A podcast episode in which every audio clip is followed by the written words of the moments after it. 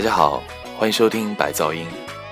今天想和大家聊一聊范晓萱，聊一聊这个从最初的清纯少女偶像，最后变成独立摇滚音乐人的女歌手，聊一聊她的勇气、她的追求、她的才华，她音乐上的一路转变。一九九五年，范晓萱在福茂唱片发行了第一张专辑《Ring》。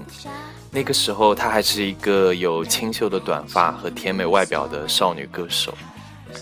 谁又料到，最后她的音乐一路从摇滚到电子到爵士，有那样让人眼花缭乱的变化？下面我们听首她的处女作《Ring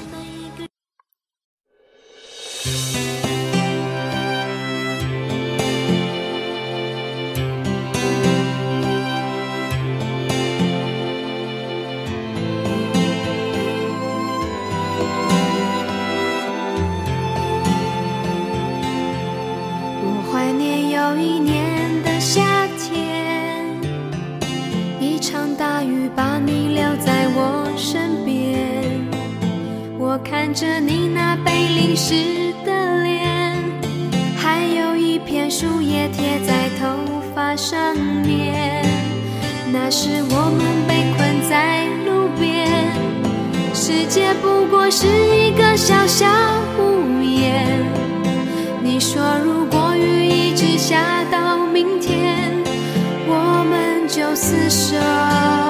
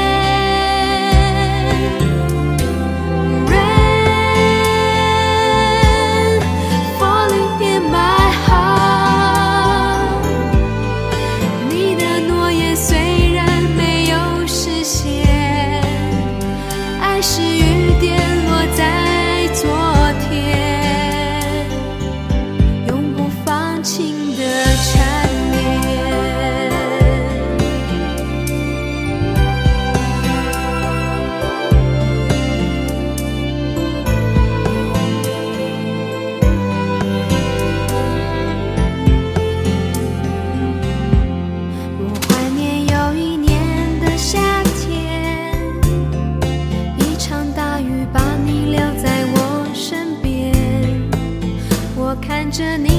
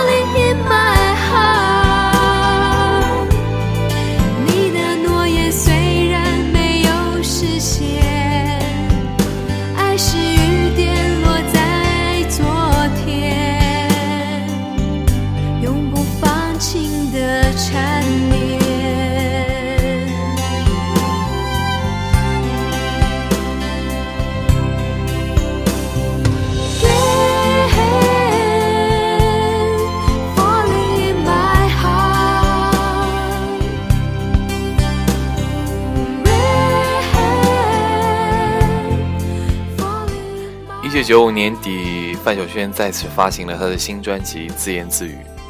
这首《自言自语》是他十二岁的时候就开始创作的歌曲，并于十四岁的时候填词，完成了他这首广为人知的创作。当时范晓萱三岁就开始学习钢琴，并且善于吹长笛，是一个不折不扣的音乐才女。我们来听一首《自言自语》。这首歌的歌词其实暗示着他后来很多抑郁的情绪。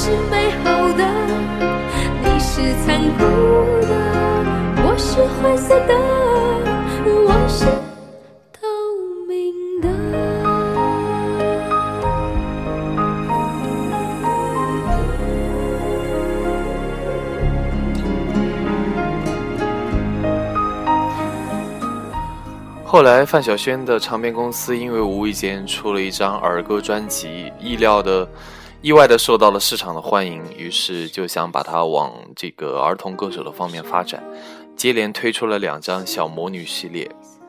但是范晓萱本人并不喜欢这种路线，她想创作自己喜欢的音乐，她不想做音乐小魔女，不想每天打扮成那个样子去参加各种节目。于是他跟唱片公司开始有了分歧，而范晓萱本人其实也不像她在那个小魔女时代表现的那么的快乐，她其实骨子里面是一个很忧郁的人。从这首《消失》里面，我们就可以感受到她的内心的世界。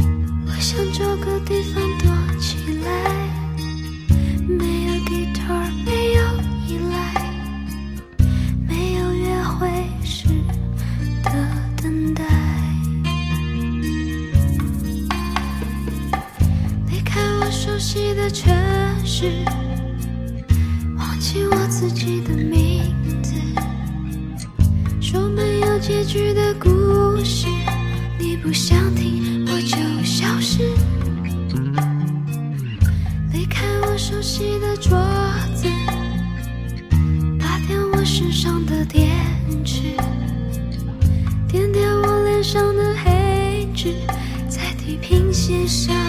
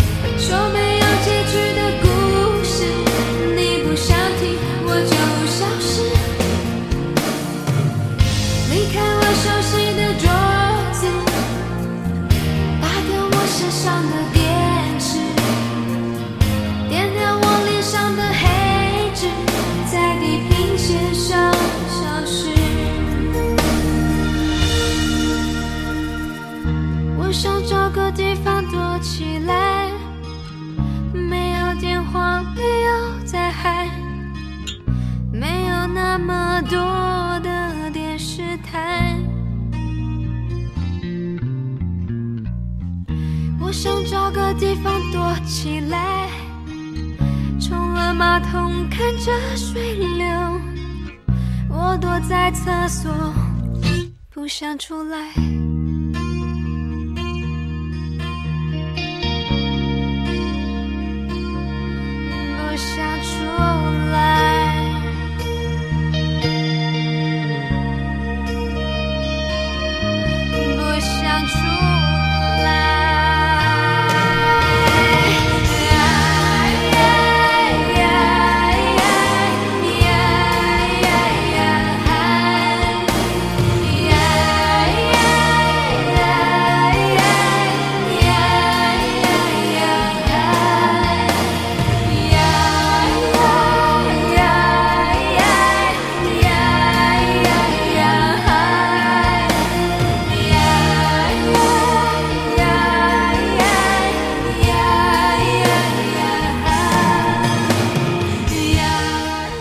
张九六年的《好想谈恋爱》里面最出名的歌，可能就是《好想谈恋爱》和《雪人》。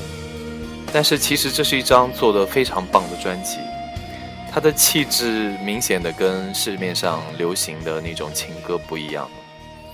里面有一首我比较偏爱的《Bartender Angel》，现在和大家分享一下。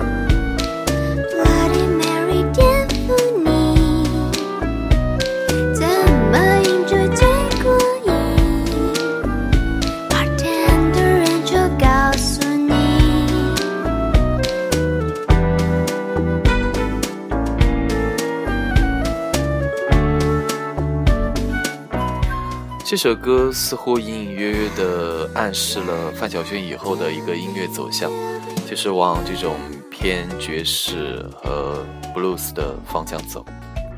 我觉得听歌手早期的专辑有一个有趣的地方，就是寻找那些他后期音乐的蛛丝马迹，然后你会在他出一张专辑的时候，突然恍然大悟，哦，原来他已经在之前的那首歌里面稍微表示过这种倾向了。那一九九八年的时候，范晓萱发行了一张专辑《Darling》，她剪了一头平头的短发。希望跟小魔女彻底做一个告别，她想做自己的音乐，于是这张专辑就是一张完全跟之前的小魔女时代告别的音乐。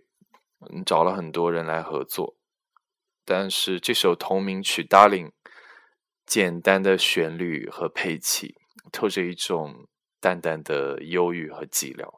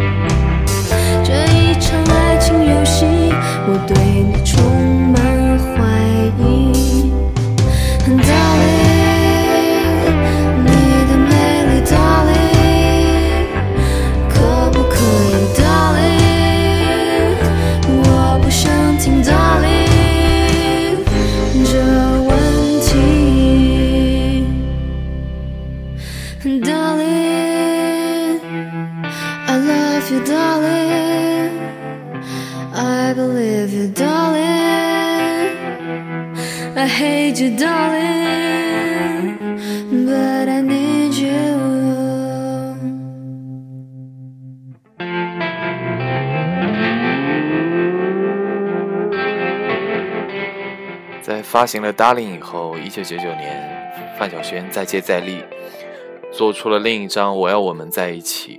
这一张专辑，她也正式的加入了制作人的行列。这张专辑吸取了更多的音乐元素，最有名的就是李泉帮他写的那首《我要我们在一起》。但是从这张专辑开始，他就结束了跟福茂唱片的合约，进入到一个独立音乐的时代。下面我们听一首《过期》。从范晓萱的这些歌当中，我们可以明显的感到，他是一个对感情抱着一种悲观态度的人。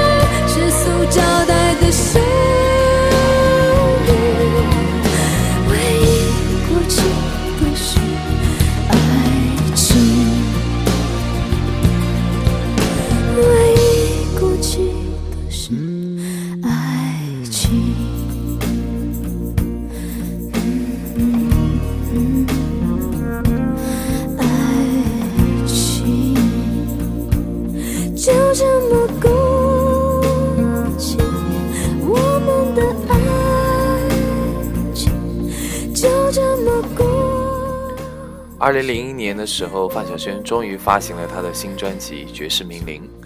这张专辑，她决定把爵士风玩个过瘾，用一种少女的声音和歌词，配上爵士的曲风和唱腔，做得非常的有特色、有趣，然后也深受好评。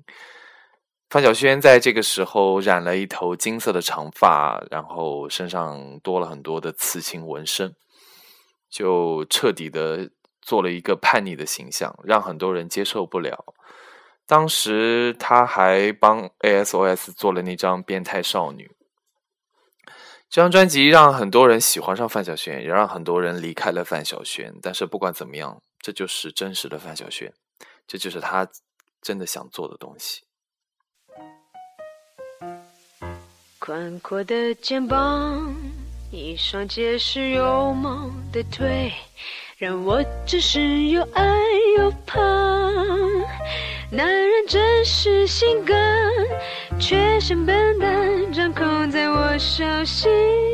你真是好玩，随便撒个娇，然后说他什么都棒，就以为自己是老大。像个小孩，却很可爱，怎能叫我不爱？我开始一步一步一步一步接近你，我想要慢慢慢慢慢慢慢慢控制你，我要顺服你，还是要掉你，全都要看我的心情。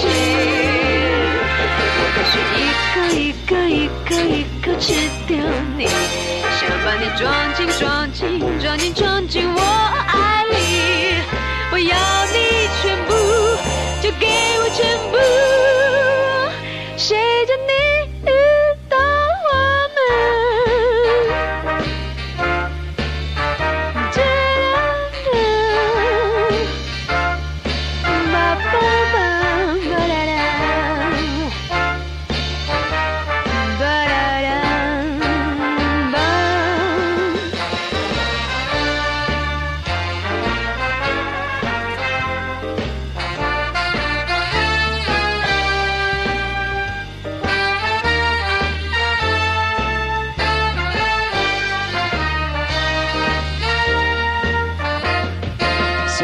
撒个娇，然后说他什么都棒，就以为自己是老大，傻得像个小孩，却很可爱，怎能叫我不爱？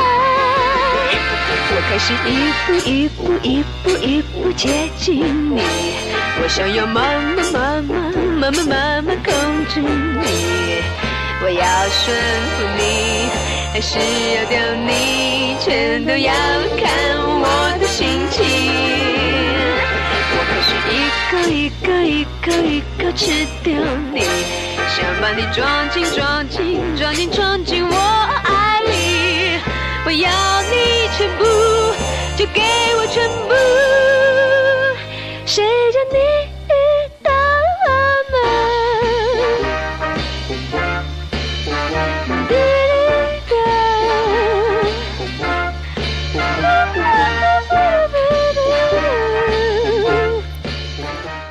轩在做这张爵士命令的时候，遭遇了一个事件，就是媒体报道她和好姐妹们参加摇露天摇头性爱派对这个不实新闻，让她的形象严重的受损。虽然最后打赢了官司，但是对她造成心理上的伤害。她因为不相信媒体而取消了这张专辑所有的宣传活动和 MV 拍摄，所以这张专辑拍的并不是卖的并不是很好。回忆在时间里沉淀，时间在回忆中消失，触感在重复中麻木，我们在麻木中重复，爱情在指缝间承诺，指缝在爱情下交缠。没有在拥有中挣扎，拥有在挣扎里回忆。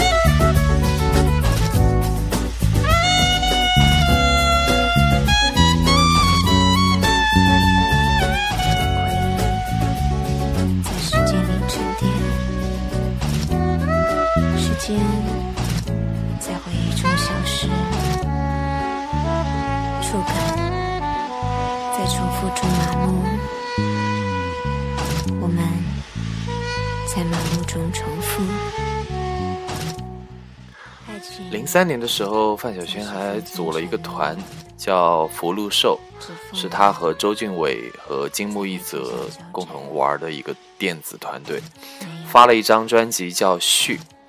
这张专辑里面融合了很多的电子元素，然后做的也算是很有特色，很好玩。这张专辑的口碑也非常的不错。嗯，值得一提的是呢，范晓萱在里面基本上没有唱什么歌词，都是一些他自己发明的没有意义的无字天书。比如说这首《Nani》，就是他唱了一段连日本人也听不懂的日语。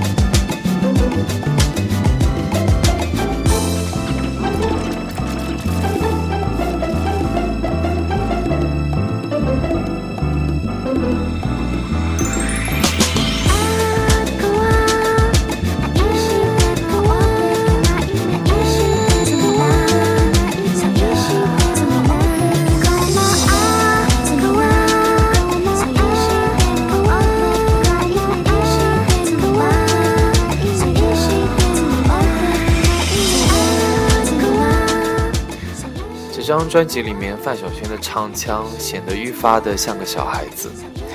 可能她并不排斥自己唱歌像小孩，她只是不想装成是一个小孩。下面是另一首奇怪的歌，叫《King Gay Gay Gay》。这首歌他又假装自己是一个印度人，唱了一段鬼也听不懂的梵语。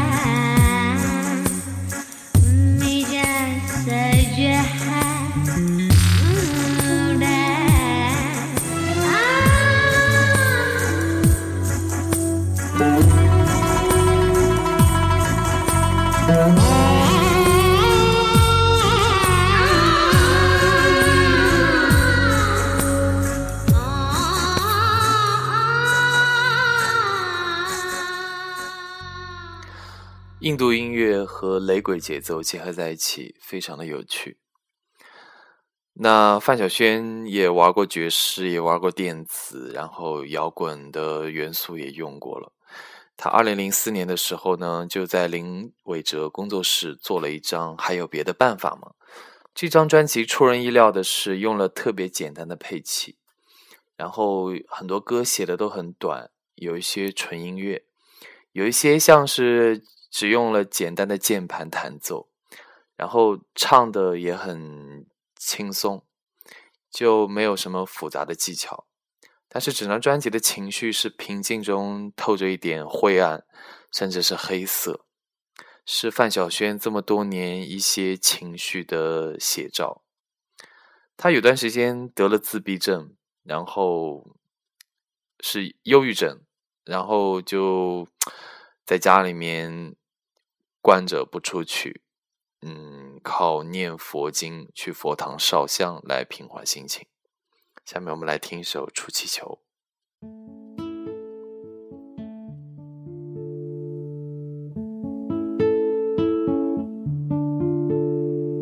你爱我吗？你给的是我要的吗？我的压抑，也许你总。看不，不可能不知道。恨他吗我想我还做不到。我的价值观不是你想的那样即使你常说我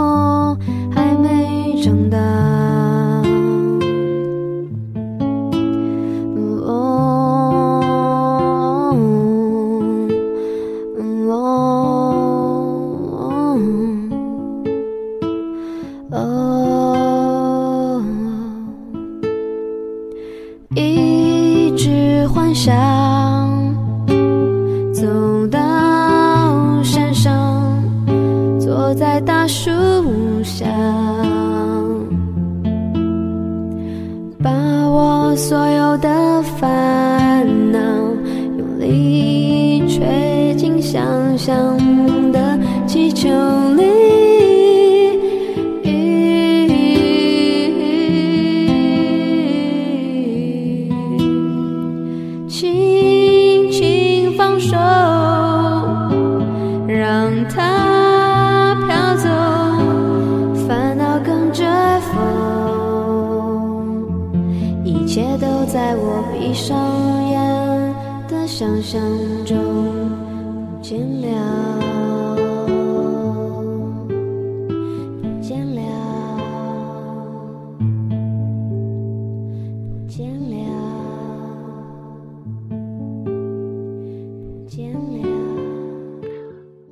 出气球》出人意料的简短，没有第二段的重复，也没有明显的副歌，透露着一种特别独立的气息。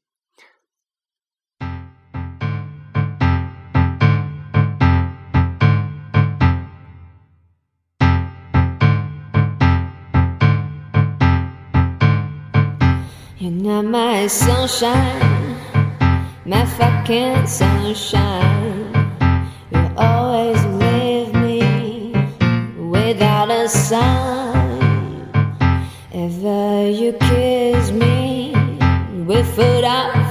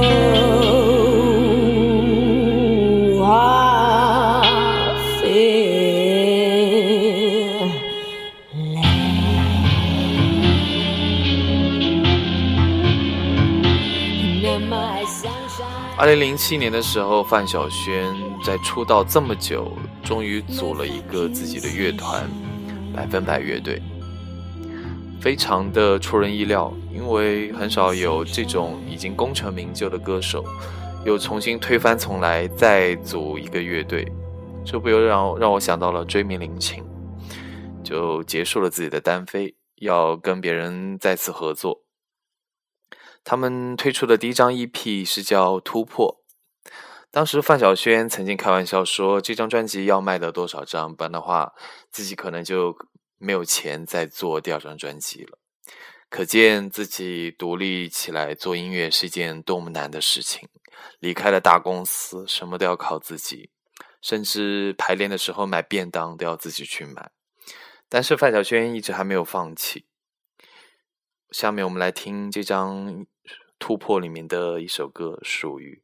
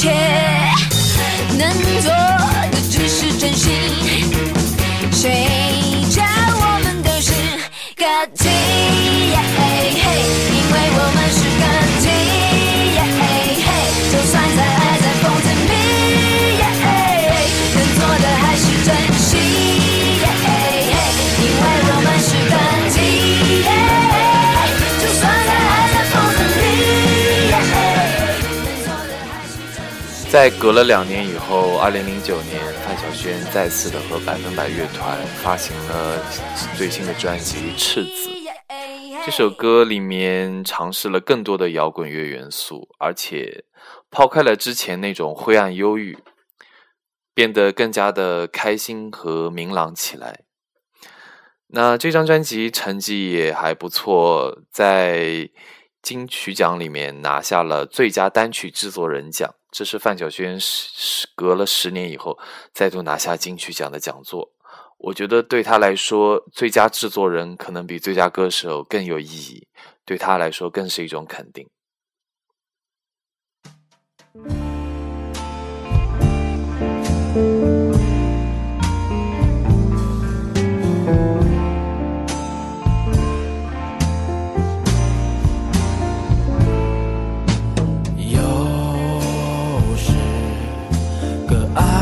die.